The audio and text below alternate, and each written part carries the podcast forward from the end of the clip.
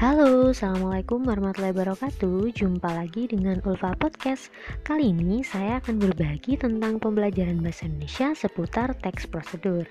Nah, anak-anak, setiap hari kita pasti akan melakukan kegiatan ya. Entah itu kegiatan yang sederhana maupun kegiatan yang kompleks.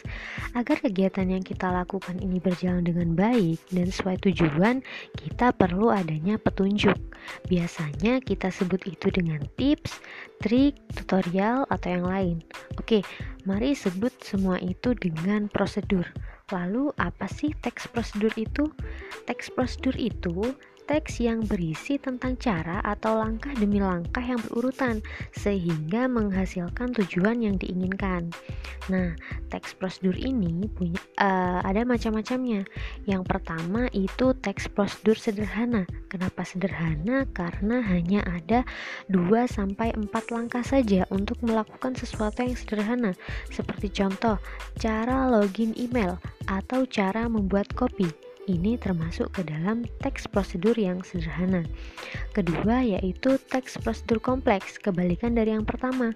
Dalam teks ini, ini langkah-langkahnya banyak untuk melakukan sesuatu yang kompleks, seperti prosedur pembuatan KTP atau tata cara membuat rendang. Ini termasuk ke dalam teks prosedur kompleks. Yang ketiga itu teks prosedur protokol uh, apa ini teks prosedur protokol? Ini teks prosedur yang tata cara atau langkah-langkahnya tidak harus dilakukan secara runtut atau secara berurutan. Jadi bisa dilakukan secara acak asalkan tetap menghasilkan sesuatu yang sama. Seperti contoh, dalam masak mie, kita bisa menggunakan cara memasukkan mie ke dalam air yang mendidih atau e, menggunakan cara menuangkan air yang sudah mendidih ke dalam mangkok yang berisi mie. Nah, itu dua cara yang berbeda ya anak-anak, tapi akan menghasilkan satu tujuan yang sama. Nah, jadi itu macam-macam dari teks prosedur. Kemudian strukturnya. Struktur teks prosedur yang pertama itu ada tujuan.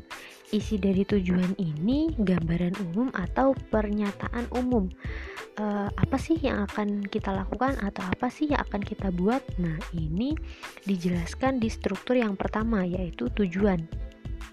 Yang kedua itu ada bahan dan alat. Bahan dan alat ini kondisional, bisa digunakan sesuai kebutuhan atau bisa dilewati jika memang tidak dibutuhkan. Yang ketiga itu ada uh, struktur yang paling penting yaitu langkah-langkah atau tata cara. Uh, jadi teks prosedur wajib ada struktur yang ketiga ini. Kemudian ciri-ciri teks prosedur apa aja sih? Yang pertama itu menggunakan pola kalimat perintah atau pola kalimat imperatif. Ciri-cirinya kalimat uh, imperatif ini menggunakan kata yang berakhiran kan atau berakhiran lah. Contoh yang berakhiran kan masukkan bumbu ke dalam air yang sudah mendidih. Yang berakhiran lah, contohnya tuanglah air ke dalam gelas yang sudah berisi gula dan kopi. Nah, itu ciri yang pertama. Ciri yang kedua itu menggunakan kata konjungsi temporal atau kata hubung temporal.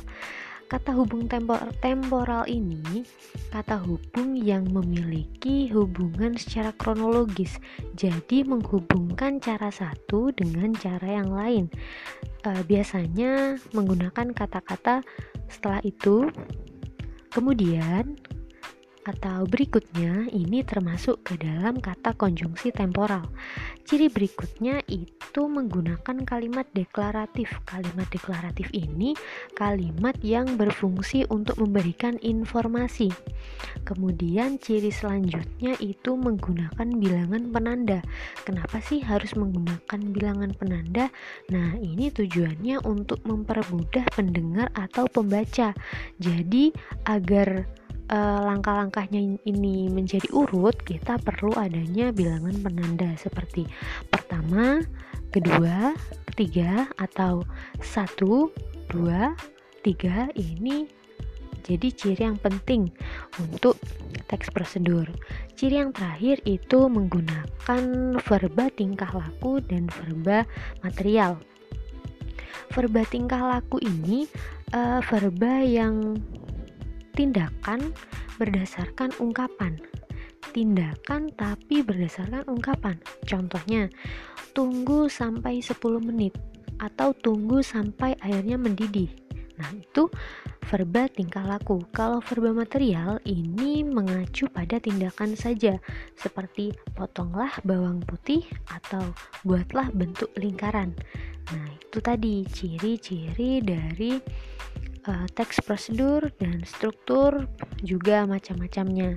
Jadi sekian dulu episode kali ini. Jangan lupa untuk mengikuti episode-episode selanjutnya. Tetap jaga kesehatan di masa pandemi. Terima kasih. Assalamualaikum warahmatullahi wabarakatuh.